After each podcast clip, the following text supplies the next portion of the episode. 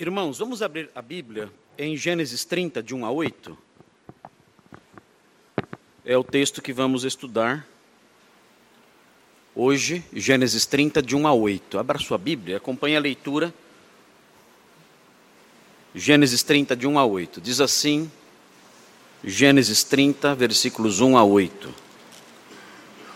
Vendo Raquel, que não dava filhos a Jacó, teve ciúmes de sua irmã e disse a Jacó: Dá-me filhos, senão morrerei. Então Jacó se irou contra Raquel e disse: Acaso estou eu em lugar de Deus, que ao teu ventre impediu frutificar? Respondeu ela: Eis aqui Bila, minha serva, coabita com ela para que para que dê a luz e eu traga filhos ao meu colo por meio dela.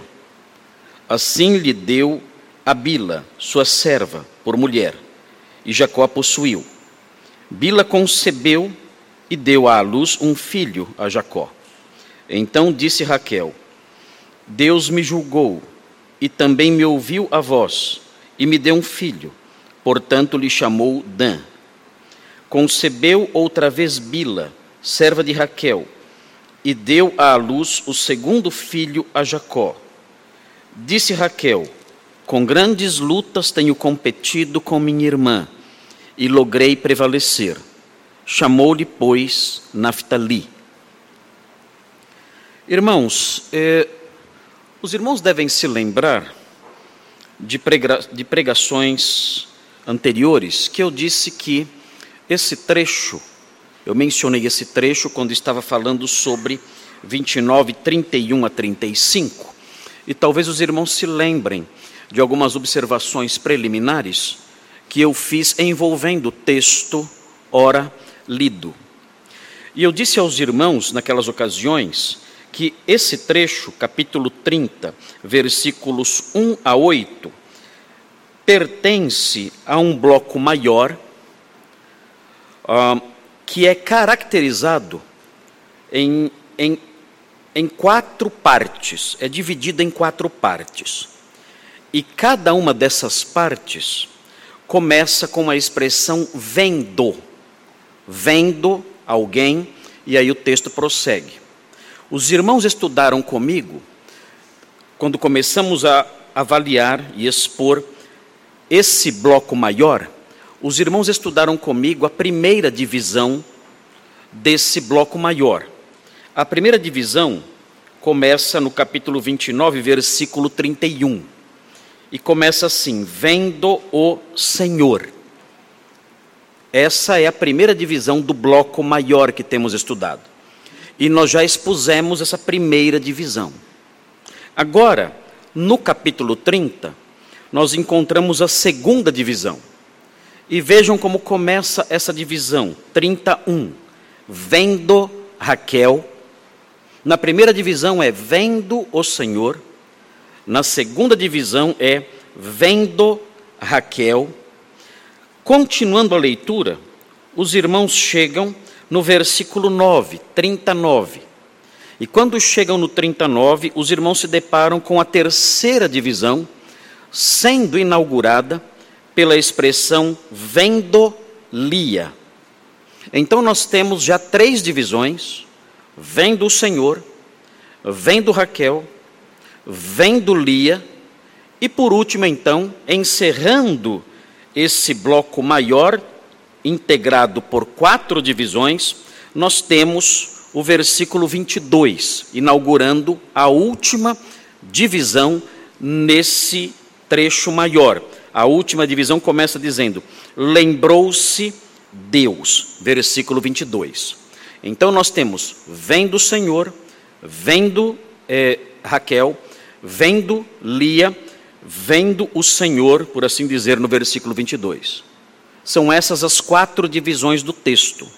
E por que essas divisões existem? Essas divisões existem e começam dessa forma para que nós aprendamos que as ações de Deus, no versículo uh, 29, 31, iniciadas aí, vem do Senhor, essas ações, elas convergem com as ações dos homens. o Senhor vê e age. Depois Raquel vê e age. Depois Lia vê e age.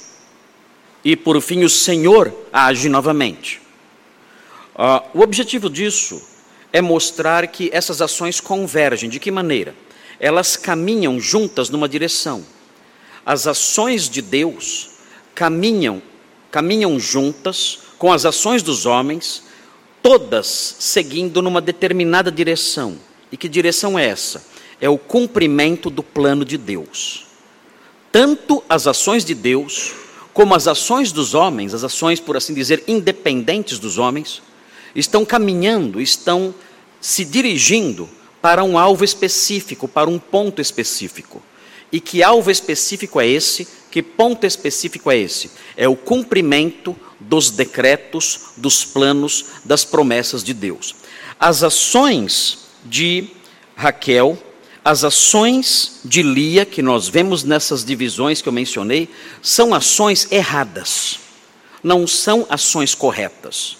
Os irmãos verão hoje as ações de Raquel. Não são ações louváveis, assim como as ações de Lia na terceira divisão também não são ações louváveis, não são ações corretas, mas mesmo assim, por ah, vias, por mistérios que Deus imprimiu no universo, essas ações, mesmo sendo erradas, elas convergem com as ações de Deus. Elas caminham juntas com a ação de Deus e, como que unidas, elas se direcionam para um ponto específico. Quando, quando Raquel vê algo e age fazendo o que é errado, quando Lia vê algo e age fazendo o que é errado, essas ações erradas não frustram os alvos que Deus estabeleceu, não frustram as ações de Deus que viu algo também e agiu. Isso nos mostra que nada, absolutamente nada, pode frustrar os planos de Deus. Deus vê e então começa a trabalhar para realizar seus planos. Então, de repente, Raquel vê e começa a trabalhar também fazendo coisas erradas.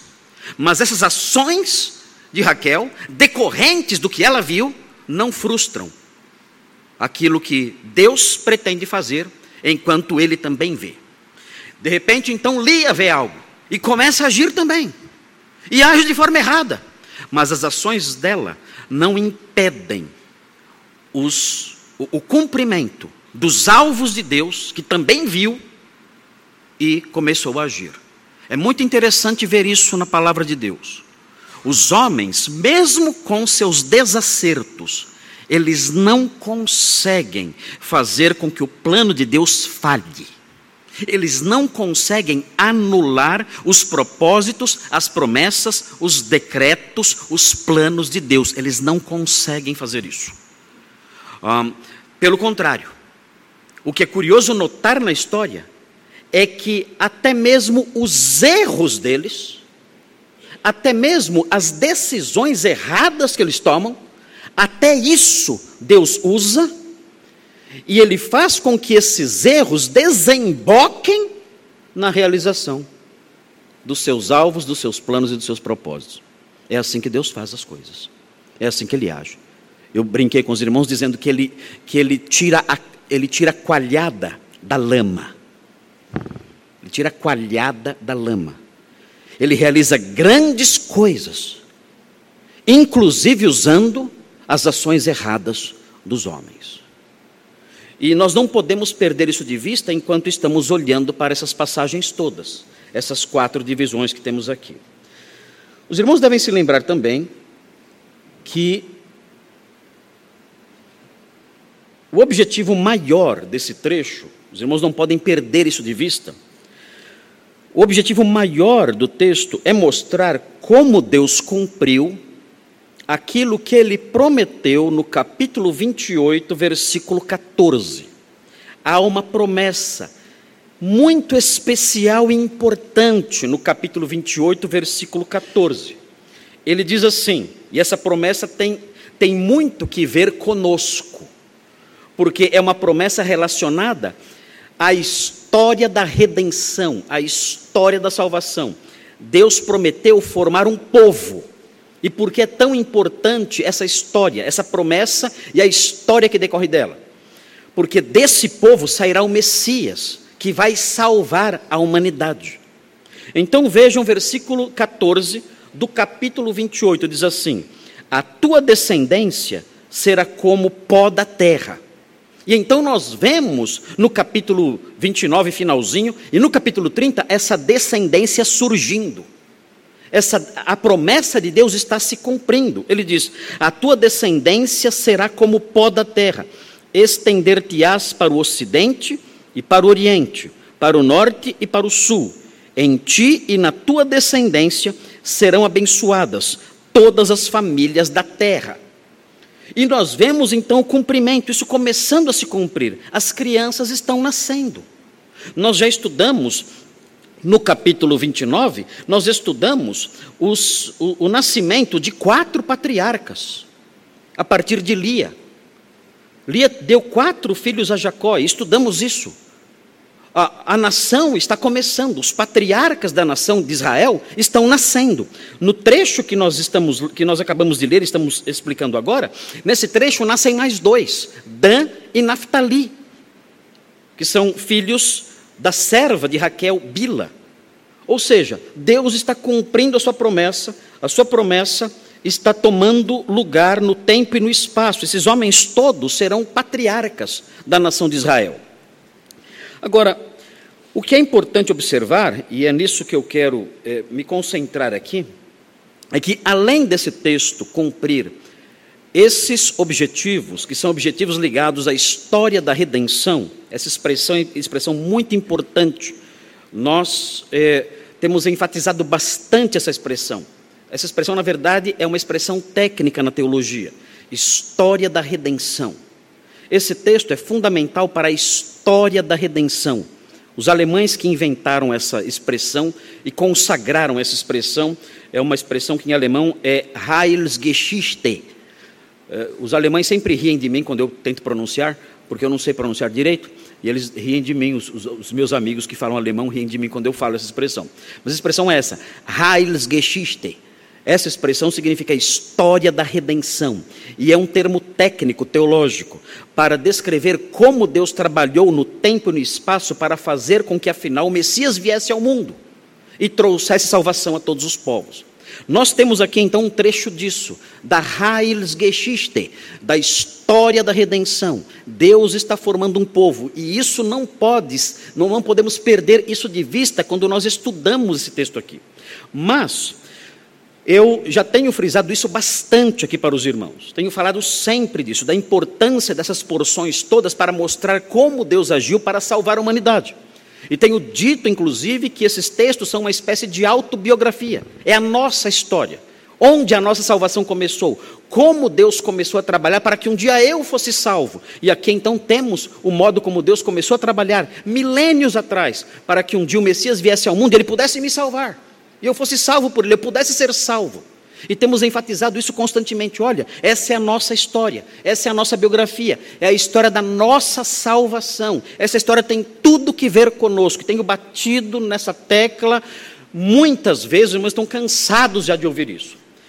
E, no entanto, além de enfatizar a relevância dessas porções, para a história da redenção, nós temos também que observar outras lições que estão conectadas ao texto que está diante de nós. E eu quero, os irmãos vão me permitir fazer isso, eu quero mostrar para os irmãos nesse trechinho que está aqui, nessa segunda divisão do bloco maior, essa segunda divisão começa com a expressão vem do Raquel e prossegue até o versículo 8, versículo 9 já é outra divisão, começa dizendo vem do Lia. Eu quero apontar para os irmãos os componentes da história das famílias num mundo atingido pela queda. Eu quero mostrar isso para os irmãos. Lembrando, o autor bíblico não escreveu esse texto para mostrar isso. Ele foi narrando a história.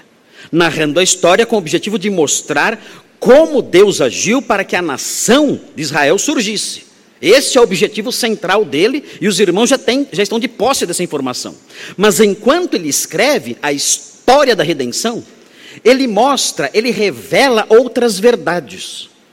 Outras verdades, por assim dizer, incidentais, que se derramam pelo trecho que, que, que estamos estudando, que escorrem pelas beiradas. E nós então podemos olhar para esse texto e tentar detectar essas lições incidentais, essas lições que não eram o foco central do escritor bíblico. E podemos fazer isso com tranquilidade, porque elas estão de fato aqui. E podemos fazer isso com tranquilidade, porque já temos frisado o alvo central do escritor. Então não estou fugindo do alvo central do escritor, porque tenho frisado isso à saciedade. Mas há outras lições incidentais que surgem na narrativa e que nós queremos nos focalizar, focalizar agora.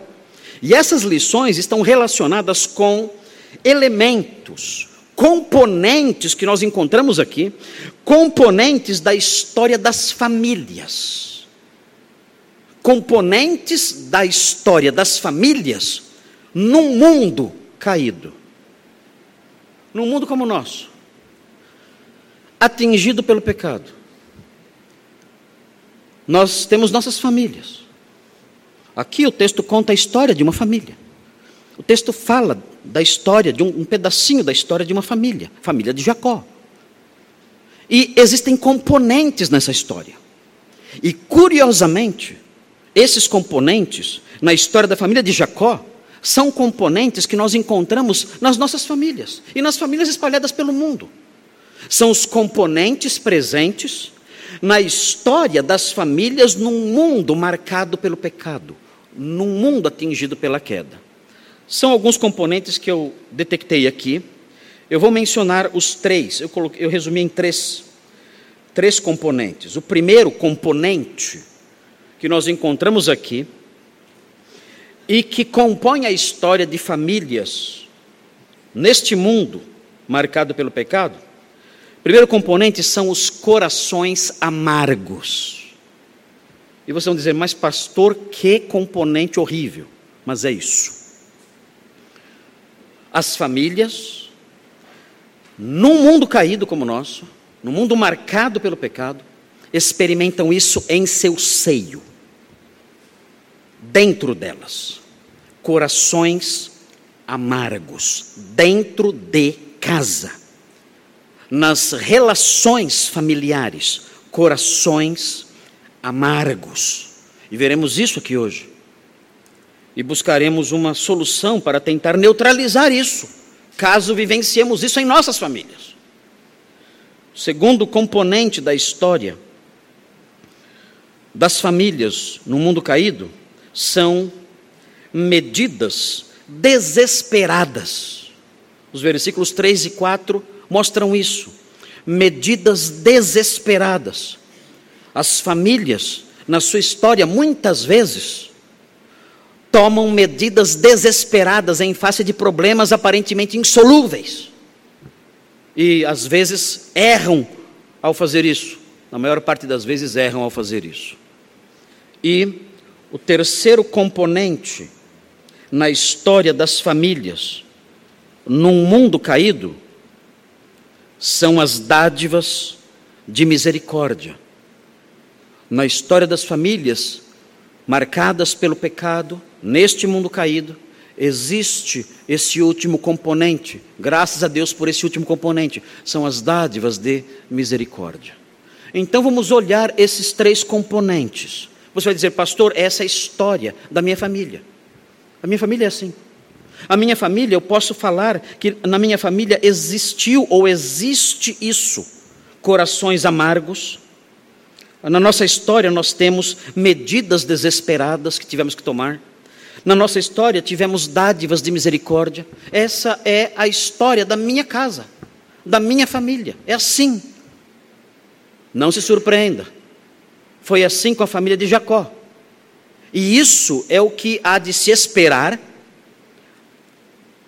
ao vivermos a nossa história num mundo marcado pela queda. Não se desespere tanto, até porque essa história que estamos estudando aqui, com tantas coisas desagradáveis, tantos elementos, tantos ingredientes desagradáveis, essa história Deus usou para dar andamento ao seu plano. Isso é lindo de se ver. Mesmo os corações amargos, mesmo as medidas desesperadas, tudo isso Deus usou para dar andamento ao seu plano que sai vitorioso no final. Vamos então ver o primeiro componente, os irmãos vão me acompanhar no primeiro componente da história das famílias num mundo marcado pela queda.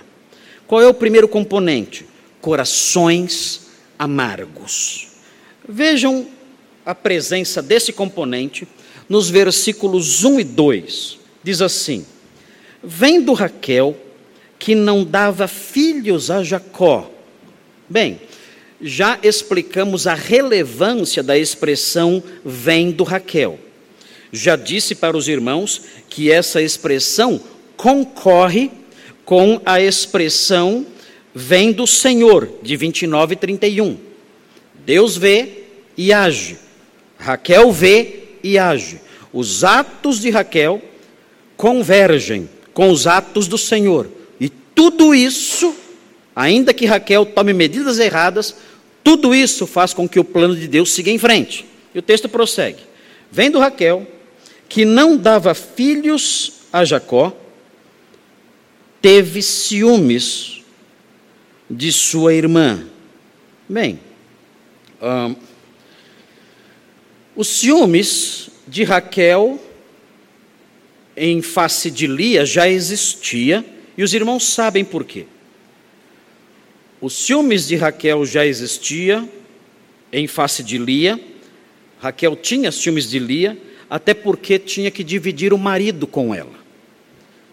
Então era natural que houvesse ciúmes, era natural que houvesse competição, era natural que houvesse inveja. Na realidade, a palavra ciúmes que aparece aqui significa inveja. Raquel teve inveja de Lia. E no livro de Gênesis, sempre que esse sentimento aparece, os resultados não são bons. A inveja no livro de Gênesis, sempre que ela é mencionada, ela produz coisas más. Eu tenho alguns exemplos aqui para vocês. No capítulo 26, vejam, no capítulo 26, só algumas páginas, voltando algumas páginas da Bíblia. Capítulo 26, versículo 13. Vejam 26, 13. Nós temos aqui a história de Isaac. Isaac ficando rico, Isaac ficou rico. Diz assim 26, 13: Enriqueceu-se o homem, prosperou, ficou riquíssimo, possuía ovelhas e bois e grande número de servos, de maneira que os filisteus lhe tinham inveja. Surge aqui os ciúmes, a inveja. Vejam o versículo 15 o resultado. E por isso lhe entulharam todos os poços que os servos de seu pai haviam cavado nos dias de Abraão, enchendo-os de terra. Qual foi o resultado da inveja? Eles taparam os poços de Isaac, praticaram o mal, movidos por inveja. Se os irmãos olharem no capítulo 37, nós vimos a inveja aparecendo mais uma vez. Cuidado você que é invejoso, porque a inveja, ela produz algo no mundo real. A inveja não fica só dentro da pessoa. A inveja, ela se perfaz dentro da pessoa, sem que os homens vejam, mas ela não fica nisso. A inveja, ela dá impulso para certas ações, para certas atitudes no mundo fático, no mundo real, no mundo dos atos. Então, se você é invejoso, você tem um potencial muito grande de fazer o mal. Vejam no capítulo 37, versículo 3, diz assim: Ora, Israel, aqui Jacó, já com o nome mudado para Israel, Israel amava mais a José que a todos os seus filhos, aqui os patriarcas, que agora estamos estudando o nascimento deles. Aqui o texto diz que Israel amava mais a José, que era filho de Raquel, que a todos os seus filhos, porque era filho da sua velhice, e fez-lhe uma túnica talar de mangas compridas. Vendo, pois, seus irmãos que o pai o amava mais que a todos os outros, odiaram-no e já não lhe podiam falar pacificamente. Teve José um sonho e o relatou a seus irmãos, por isso o odiaram ainda mais. Pois lhes disse: Rogo-vos, ouvi este sonho que tive. Atávamos feixes no campo, e eis que o meu feixe se levantou e ficou em pé, e os vossos feixes o rodeavam e se inclinavam perante o meu. Então lhe disseram seus irmãos: Reinarás com efeito sobre nós? E sobre nós dominarás realmente? E com isso, tanto mais o odiavam, por causa dos seus sonhos e de suas palavras. Teve ainda outro sonho e o referiu a seus irmãos, dizendo: Sonhei também que o sol, a lua e onze estrelas se inclinavam perante mim. Contando a seu pai e a seus irmãos, repreendeu o pai e lhe disse: Que sonho é esse que tiveste? Acaso viremos eu e tua mãe e teus irmãos a inclinar-nos perante ti em terra? Seus irmãos lhe tinham ciúmes, inveja. O pai, no entanto, considerava o caso consigo mesmo. E nós seguimos na narrativa e vemos como a inveja daqueles irmãos se manifestou mais tarde. Eles tentaram matá-lo e só não o mataram porque Rubem impediu. Então ele foi vendido como escravo para o Egito. A inveja é assim. A inveja produz algo mal no mundo real. E aqui nós temos no capítulo 30, então, Raquel tendo inveja de sua irmã. E vejam então qual é o mal que ela produz tendo inveja. A inveja está no seu coração e agora então ela vai realizar algo, ela vai fazer algo movida pela inveja. Ela diz o seguinte: E disse a Jacó: Dá-me filhos, senão morrerei. Ah, o que existe aqui é uma ameaça frenética. É isso. É uma ameaça frenética. Parece que as matriarcas tinham esse hábito de fazer um drama imenso. Eu vou morrer. Parece que tinham esse, esse costume de uh, dizer essas coisas e fazer um drama imenso e deixar ali o marido numa situação eh, bastante difícil. Uh, no capítulo 27, nós já vimos isso. Virando a página da Bíblia, você vê Rebeca, no versículo 46. Disse Rebeca a Isaac, aqui é Rebeca dizendo: Aborrecida estou da minha vida, por causa das filhas de Et, que eram esposas de Esaú.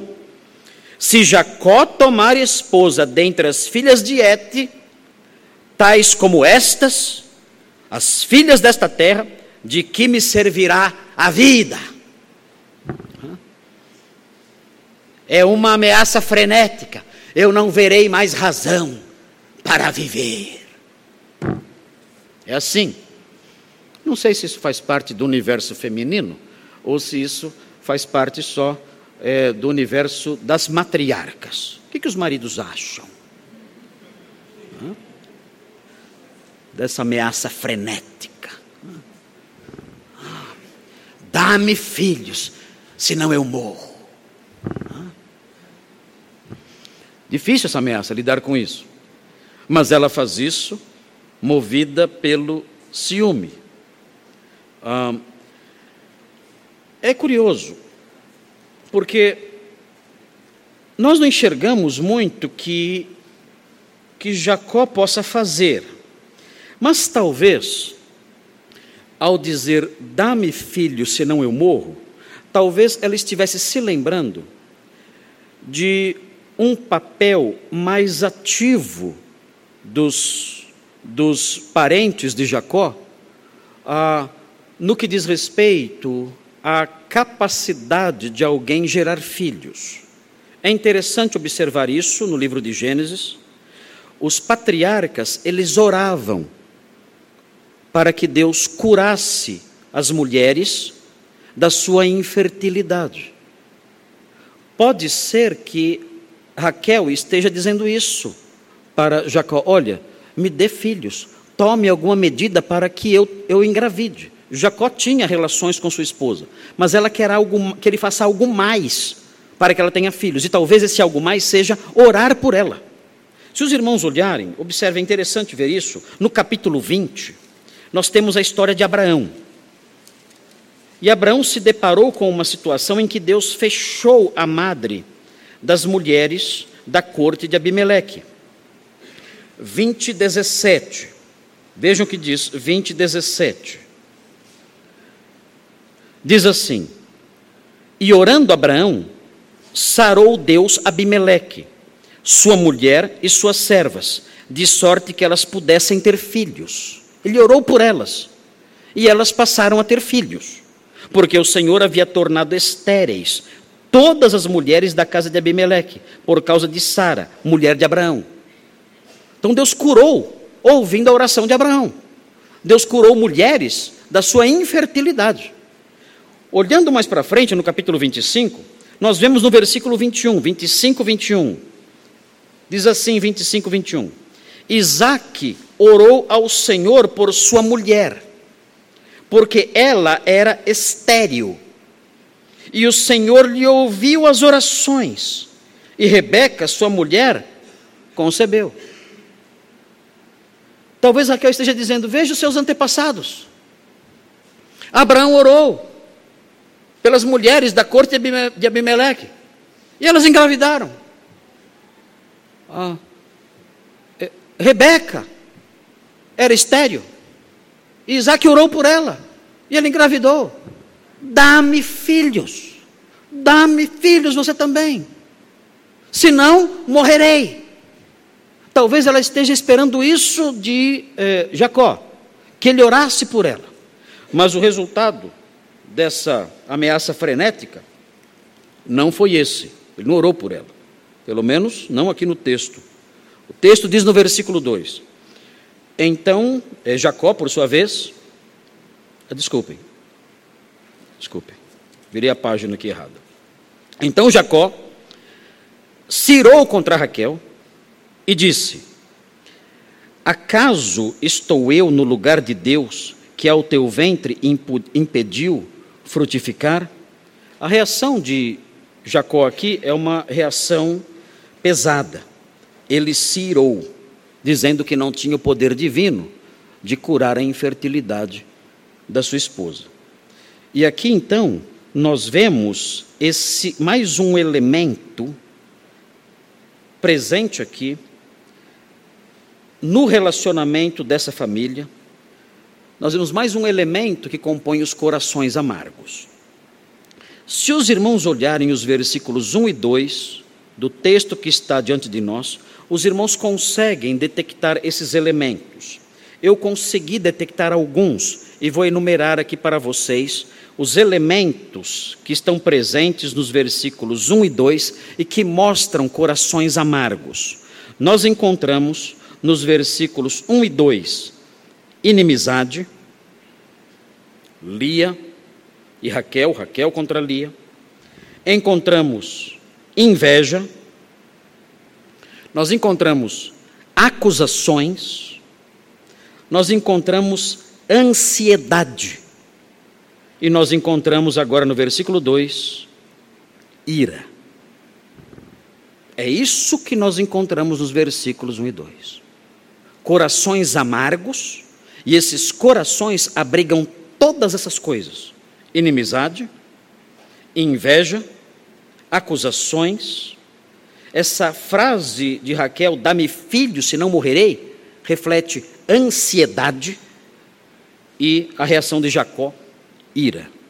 Vejam que lista horrível nós temos aqui nos versículos 1 e 2: inimizade, inveja, acusações, ansiedade, e ira.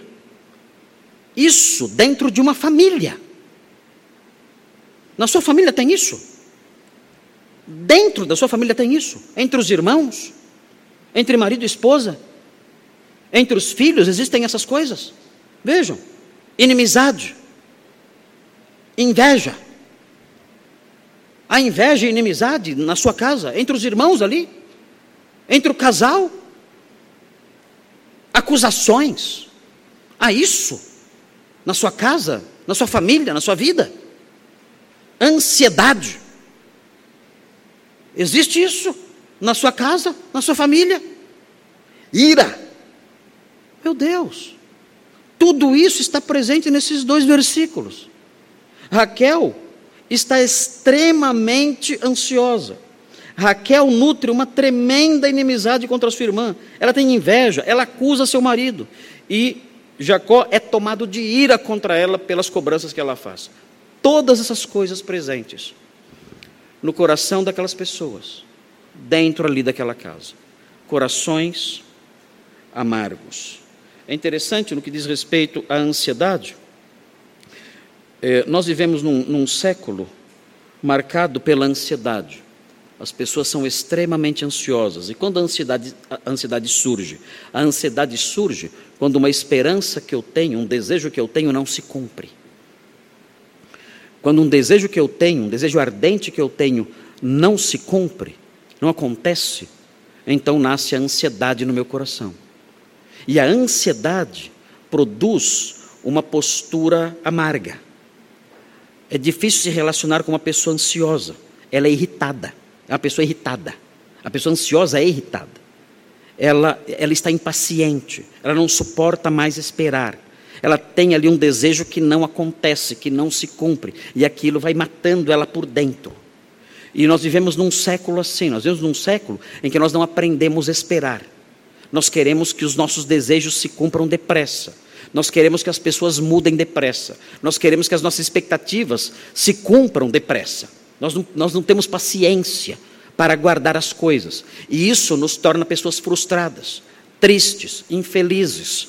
Faz com que nós sejamos pessoas até difíceis de nos relacionar com pessoas mais próximas de nós. A ansiedade nos transforma em pessoas assim.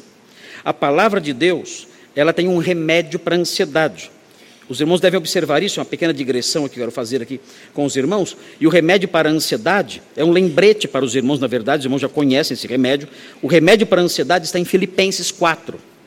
Se você é ansioso, e isso torna você alguém de semblante caído, e o coração amargo e pesado, porque alguma expectativa sua não, não se cumpre, os anos passam, e você não consegue conquistar o seu, o seu propósito, atingir, alcançar o seu objetivo, aqui nós temos um remédio para a ansiedade. Veja o que diz Filipenses 4, versículos 6 e 7. É um texto que os irmãos conhecem, devem se lembrar sempre dele. É o único remédio que existe para a ansiedade, o único. Não existe outro. Não tem tratamento para isso. Só tem um remédio para a ansiedade, é este aqui. O texto diz, primeiro, não andeis ansiosos de coisa alguma. É uma determinação bíblica. Pare de ser ansioso. Pare de ficar ansioso, porque isso vai transformar você em alguém amargo. E o texto prossegue: em vez de ficar ansioso, em tudo, porém, sejam conhecidas diante de Deus as vossas petições. Em vez de ficar ansioso, reclamando amargo, dirija a Deus petições pela oração e pela súplica, é importante, com ações de graças. Em vez de ficar ansioso, tome esse remédio. É o remédio da oração, das petições, com ações de graça. Comece a orar a Deus, apresentando a Ele os seus pedidos e dê graças a Ele pelo sim, pelo não ou pelo espere. Desenvolva esse tipo de oração em que você pede e agradece. Você pede e agradece. Isso vai, isso vai exercer um efeito positivo sobre você. O remédio vai funcionar. Qual será o efeito desse remédio? Vejam o que diz o versículo 7. Você tomando esse remédio, veja o que vai acontecer.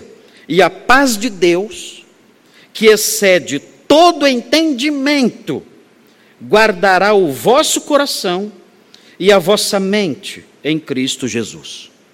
Tome esse remédio, o remédio da oração. Tomando esse remédio, a paz de Deus vai guardar o seu coração e a sua mente. Uma paz que excede todo entendimento, vai guardar o seu coração e a sua mente. É o único remédio que nós temos para a ansiedade. Não tem outro. Não tem jeito.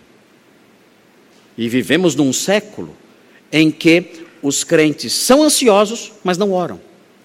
Então, a ansiedade se protrai e cresce. Quando nós temos essa solução que a palavra de Deus aponta aqui. Na realidade, Raquel não deveria ficar ansiosa ali, amarga, brigando com seu marido. Ela deveria, ela, ela deveria tomar esse remédio que o apóstolo Paulo fala. Apresentar as suas petições, agradecer ao Senhor pela sua ação ou pela, ou, ou pela sua inação e seguir em frente com o coração tranquilo, sabendo que Deus a seu tempo faria a sua obra, mas ela não fez isso.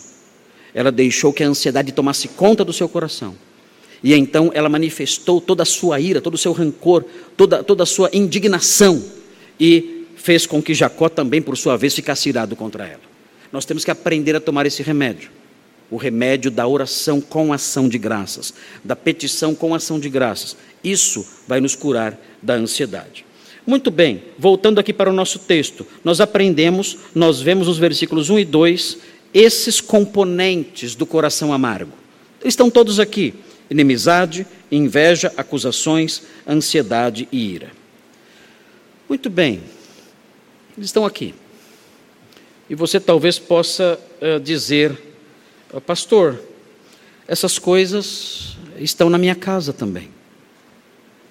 É, pastor, essas coisas estão dentro de mim. Eu tenho isso. Essas coisas estão em mim também. A minha família é marcada por isso. Eu sou marcado por isso. Isso que esses elementos que o Senhor apontou, enumerou, elencou aqui, esses elementos caracterizam a história da minha família. Esses elementos caracterizam a minha experiência dentro de casa. Eu, eu, é como se eu vivesse na casa de Jacó.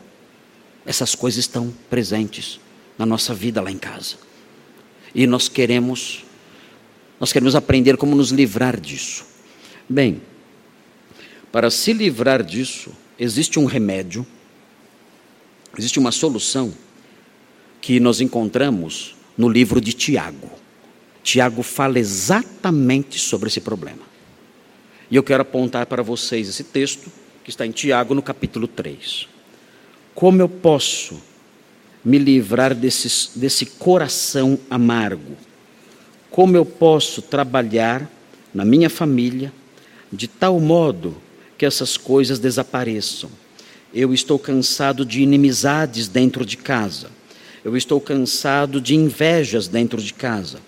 Eu estou cansado de acusações dentro de casa. Eu estou cansado de ansiedades dentro de casa. Eu estou cansado de iras dentro de casa. Vejam Tiago 3, vejam o versículo 13. Diz assim, versículo 13 de Tiago 3, fala assim: Quem entre vós é sábio e inteligente? Levante a mão. Quem dentre vós é sábio e inteligente? O autor Tiago está fazendo essa pergunta, porque se vocês olharem no versículo 1, os irmãos verão o que estava acontecendo naquela igreja. O texto diz: Meus irmãos, não vos torneis muitos de vós mestres, sabendo que havemos de receber maior juízo.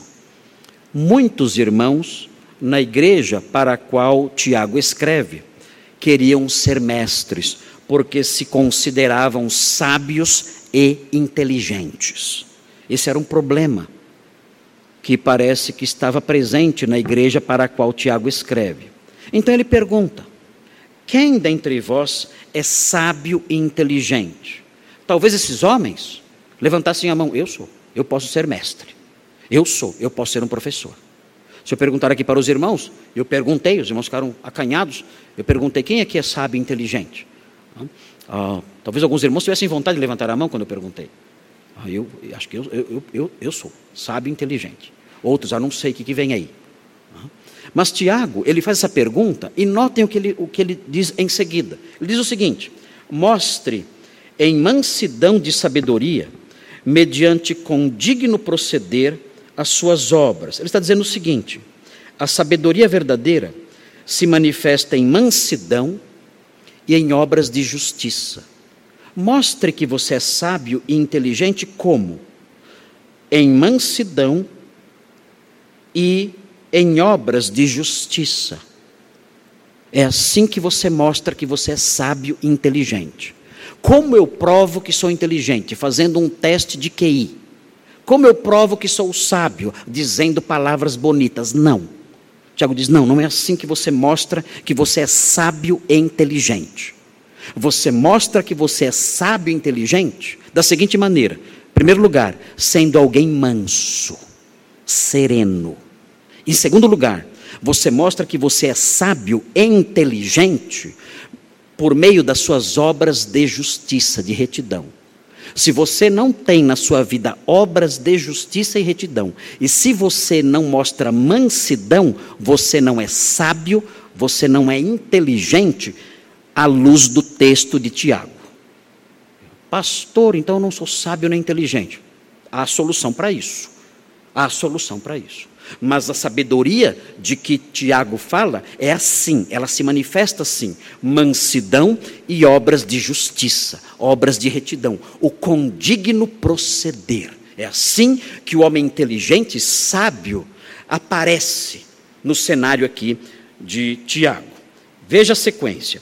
Se pelo contrário, vejam o oposto da mansidão e das obras de justiça. Se pelo contrário, tendes em vosso coração inveja amargurada. Aqui é inveja amarga. Se você tem no seu coração uma inveja amarga, como Raquel tinha, como Raquel, esposa de Jacó, tinha. Se você tem inveja amargurada e você tem no seu coração sentimento faccioso. Algumas traduções trazem a expressão ambição egoísta. As duas traduções estão corretas. Sentimento faccioso e ambição egoísta. É a tradução de uma palavra grega, a palavra eriteian. Essa palavra significa, é, é, essa palavra é aplicada à pessoa que buscava cargos políticos, não por amor ao povo, mas por amor a si próprio. Eu não sei se vocês já viram isso em algum lugar. Mas é, é a pessoa que quer ser eleita, ela quer, ela quer ocupar cargos políticos, foi assim que Aristóteles usou a palavra eriteia. A pessoa que busca cargos políticos não por amor ao povo, não para fazer com que o, o povo seja beneficiado em seu mandato, mas sim para obter privilégios pessoais, para ele apenas. Ele quer ser político para ele somente tirar vantagem disso. Nós conhecemos muito bem isso. O texto então traduz isso, o tradutor brasileiro traduz isso como sentimento faccioso. Ele se separa dos demais e busca só o seu interesse. Ele tem ambição egoísta, ele procura o cargo para se beneficiar a si próprio, somente a si próprio, e a ninguém mais. Então o texto diz: se você é assim, se você tem inveja no seu coração, uma inveja amargurada, e você tem esse sentimento egoísta buscando somente o seu bem, o texto diz: não vos glorieis disso. Essa palavrinha disso não está no texto original, pode riscar. Pode riscar, não está. Não vos glorieis disso não está presente. O que está aí presente é só não vos glorieis. O texto diz: não seja alguém orgulhoso. Se você é alguém que tem inveja no coração, se você é alguém que busca só os seus interesses e se separa dos demais buscando só o seu bem, se você é assim, não seja um homem orgulhoso. Não seja um homem soberbo. Você não tem razão nenhuma para ser um homem soberbo. Você não tem razão nenhuma de que se orgulhar. Ele prossegue: nem mintais contra a verdade, ou seja, não diga que você é sábio e inteligente, porque não é verdade. Se você é assim, se você é alguém que tem inveja e sentimento faccioso, sentimentos egoístas, não diga que você é sábio e inteligente, porque você não é. Você está mentindo contra a verdade. E o texto prossegue: Esta não é a sabedoria que desce lá do alto. Se você tem isso, essa não é a sabedoria de Deus. Que sabedoria é esta então? Vamos ver o que diz Tiago. O texto diz assim: Antes é terrena, ou seja, é uma sabedoria que só olha para as coisas da terra e não para as coisas do céu. É a pessoa que só olha para o sucesso neste mundo, para os benefícios deste mundo, para as coisas que há na terra. Ela não olha para as coisas celestes, celestes nunca. É uma sabedoria, entre aspas, terrena, que só se volta para as coisas materiais deste mundo, desta terra. E mais, ela é uma sabedoria animal. O que significa isso, uma sabedoria animal? Na verdade, a palavra que aparece aqui significa uma sabedoria psíquica. Como é uma sabedoria psíquica? A palavra psique significa alma. É uma sabedoria que brota da sua alma corrompida. É uma sabedoria que brota do seu coração, do seu coração pecaminoso. É uma sabedoria que não tem origem no céu. Ela só olha para as coisas terrenas e ela nasce no seu coração marcado pelo pecado. É esse tipo de sabedoria. Pior, o texto piora a situação. Ele fala: ela é terrena, ela é animal e ela é demoníaca. Essa sabedoria é própria dos demônios. Você está imitando os demônios. E não adianta falar, está amarrado. Essas bobagens que inventaram por aí fora. Se você tem na sua vida inveja e egoísmo, não se engane. Você não é sábio você não é inteligente. Raquel, você é assim. Raquel, você tem inveja e tem egoísmo no seu coração. Você não é sábia. Você não é sábia nem inteligente. Ah, você tem uma sabedoria terrena, animal, que procede da sua alma corrompida e demoníaca. É, você se assemelha aos demônios. Meu Deus, isso é muito pesado. Note, Veja, se você é descrito aqui, isso é muito grave. Se você é invejoso, isso é muito grave. Se você é egoísta, busca só os seus interesses, isso é muito grave. Você é um sábio do inferno. Você é um sábio dos demônios. Você é um sábio que busca sua sabedoria apenas nas suas inclinações pecaminosas. Você é um sábio, entre aspas, que só olha para as coisas terrenas e não para as coisas celestiais se você é invejoso e egoísta. E Tiago prossegue: por que isso? Porque essa sabedoria é terrena, animal e demoníaca. Ele prossegue: porque onde há essas duas coisas, inveja e sentimento faccioso, os mesmos termos do versículo 14. Onde há inveja e esse egoísmo terrível, aí há confusão desordem, tumulto. É isso. Aí dá para entender porque algumas casas são assim. Alguns lares são assim. Porque alguns lares são marcados por desordem, tumulto, confusão. Por quê? Porque essas coisas imperam em algumas famílias, como imperavam na família de Jacó. Por quê?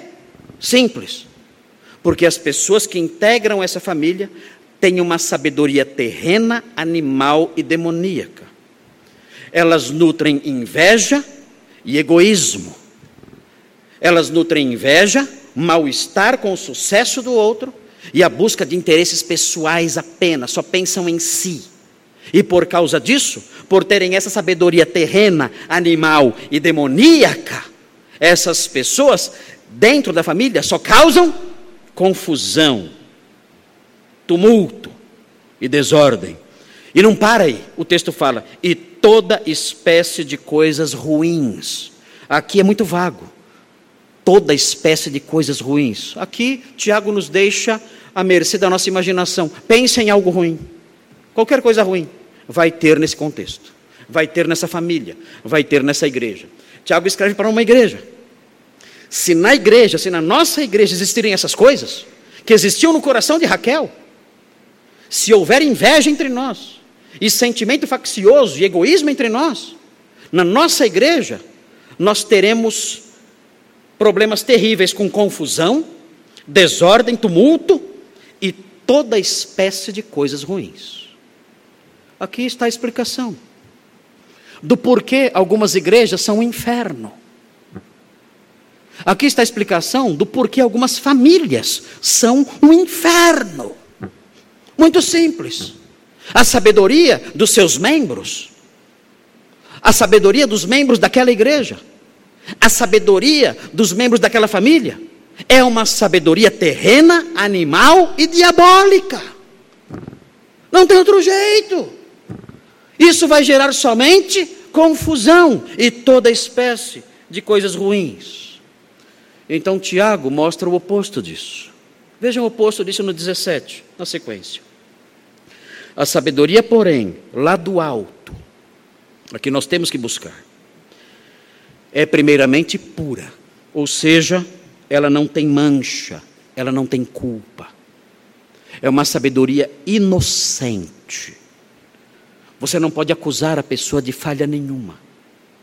A sabedoria que é do alto, ela é inocente, ela é pura, ela não tem mancha. A pessoa tem integridade no seu proceder. Como eu mostro que sou sábio? Pela integridade do meu proceder, pela, pela forma reta como eu conduzo a minha vida. A sabedoria lá do alto é primeiramente pura, e depois, vejam a sequência, depois, pacífica. O homem sábio e inteligente se afasta de brigas. Ele não briga. O homem sábio e inteligente não briga. Ele se afasta das brigas. Ele é pacífico, ele ama a paz. Ele foge dos conflitos. Notem a sequência. Essa sabedoria é indulgente. O que é indulgente? É uma sabedoria que se dispõe a tolerar, a relevar, a perdoar. Não é a, a pessoa que é rígida demais. Não, o outro cometeu um erro.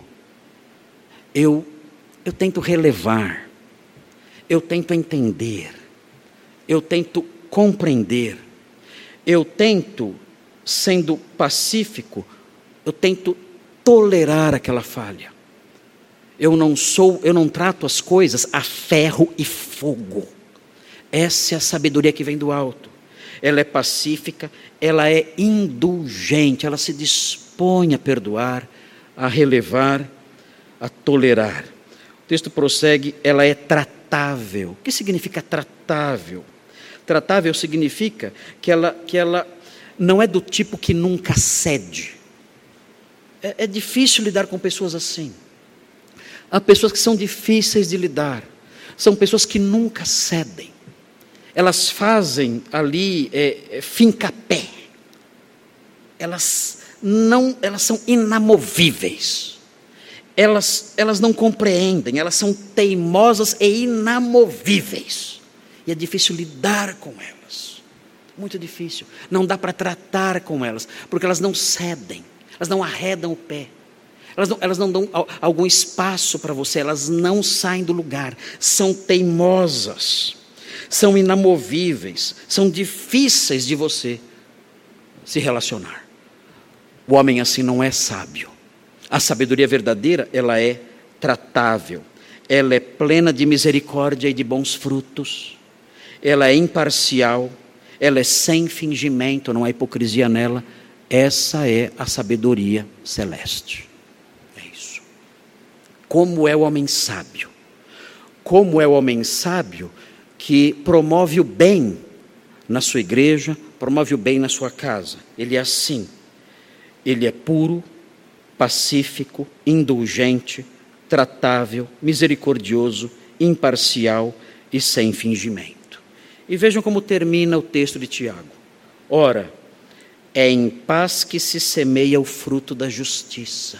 Aqui, o fruto da justiça é a própria justiça.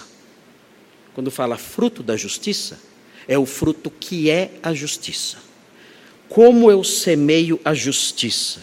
Eu semeio a justiça em paz. O texto diz: ora, é em paz que se semeia o fruto da justiça para os que, ou, melhor traduzindo, pelos que promovem a paz. Os que promovem a paz semeiam a justiça em paz.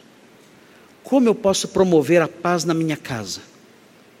Eu promovo a paz na minha casa em paz. É assim que eu promovo a paz. Quem, quem, quem quer produzir justiça, só pode produzir justiça agindo com paz, de forma pacífica. É assim que eu vou colher o fruto da justiça, se eu agir de modo pacífico. Um amigo meu dizia: não se colhem uvas com pauladas. Não se colhem uvas com pauladas.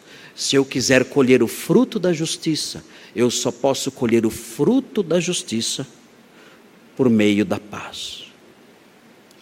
Hum, eu preciso, nós precisamos, Raquel precisava dessa sabedoria, a sabedoria do alto. A sabedoria do alto é assim. E sendo assim, ela age dessa forma no trato com as pessoas. E então a justiça é alcançada e a paz é mantida. Como que eu posso obter essa sabedoria? Como Raquel poderia obter essa sabedoria? E não ter na sua casa, ali junto ao seu marido e, e as demais pessoas que compõem a família, ah, como ela poderia eh, evitar ter todos aqueles sentimentos terríveis que dissemos? A inveja, a ira, a ansiedade. Como isso seria possível? É simples. Vire a página da Bíblia. Veja Tiago 1. Tiago capítulo 1. Raquel precisava da sabedoria que vem do alto. A sabedoria que semeia o fruto da justiça em paz. Ela, não, ela, ela tinha uma sabedoria demoníaca. Ela precisava da sabedoria celeste. Como obtê-la? O versículo 5 do capítulo 1 diz: é muito fácil. Vejam. Se, porém, algum de vós necessita de sabedoria, faz o quê? Estude Seixo Noye. É isso? Não. Se, porém, algum de vós necessita de sabedoria, faça yoga. Meditação, fica lá. É isso? Ah, nada disso. Se, porém, algum de vós necessita de sabedoria, peça a Deus. Vejam a fonte aqui disso tudo. Peça a Deus que a todos dá liberalmente e nada lhes impropera, ou seja, Deus não joga nada no nosso rosto.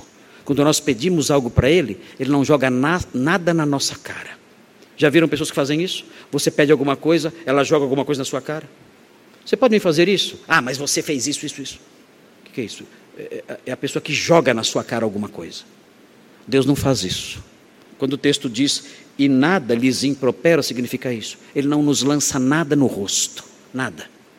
Peça sabedoria, Deus dá isso a todos liberalmente e ser-lhe-á concedida. Versículo 6 diz: Peça, porém, com fé.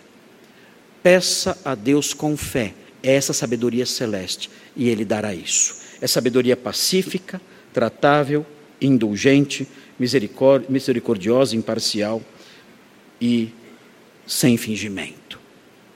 É disso que nós precisamos para que haja paz dentro de casa, para que haja paz dentro da igreja. Senhor, a minha casa é a casa de Jacó. Minha casa é a casa de Jacó. Brigas, iras, acusações, invejas. A minha casa, pastor, você não tem ideia como é difícil na minha casa. Os irmãos não se dão bem, os meus pais não se dão bem, eu não me dou bem com meu marido, meu marido não se dá bem comigo, acusações constantes, é, invejas, rancores, cobranças, acusações, é, é isso que reina no nosso meio. Okay. Existe uma saída para isso. É a sabedoria que vem do alto. E como eu posso ter essa sabedoria? Como Raquel poderia ter essa sabedoria? Peça a Deus, Senhor, eu tenho uma sabedoria que não é celeste. A minha sabedoria é a de Raquel. A minha sabedoria é a de Jacó. É uma sabedoria terrena animal, demoníaca. Eu, eu não promovo a paz. Eu faço jogo da intriga, da acusação, da mágoa, da ira, da inveja. Eu faço esse jogo. Me ajuda, Senhor. Me ajuda e dá-me a sabedoria que vem do alto. A sabedoria que promove a justiça em paz. É essa sabedoria que eu preciso. Dá-me essa sabedoria. Vamos orar pedindo a Deus que nos conceda essas coisas.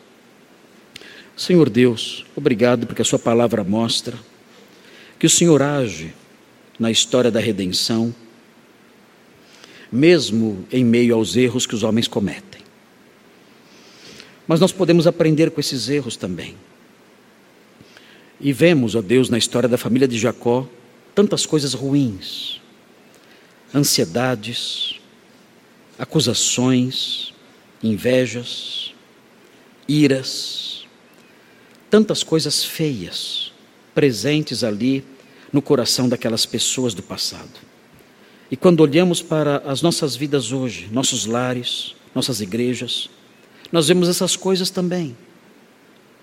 Por isso, ó Deus, olhando para o ensino de Tiago, nós queremos pedir que o Senhor nos ajude para que não cooperemos com essas coisas onde quer que estejamos, seja na igreja, seja na família, em qualquer lugar. Que nós sejamos sábios não com a sabedoria terrena, animal e demoníaca. Que nós sejamos sábios com a sabedoria celeste. A sabedoria que se expressa em paz e que produz a justiça na prática da paz. Dá-nos isso. Concede-nos essas coisas a cada um de nós, para que na igreja e nas nossas famílias, ó Deus, nós possamos ser influências positivas, possamos ser fatores de transformação e de mudança. Concede-nos, ó Deus, essa sabedoria e essa inteligência. Dá-nos essas coisas, pedimos, para que vivamos assim para a Sua glória e para que vivamos assim também felizes no presente século. Pedimos essas coisas em nome de Jesus. Amém.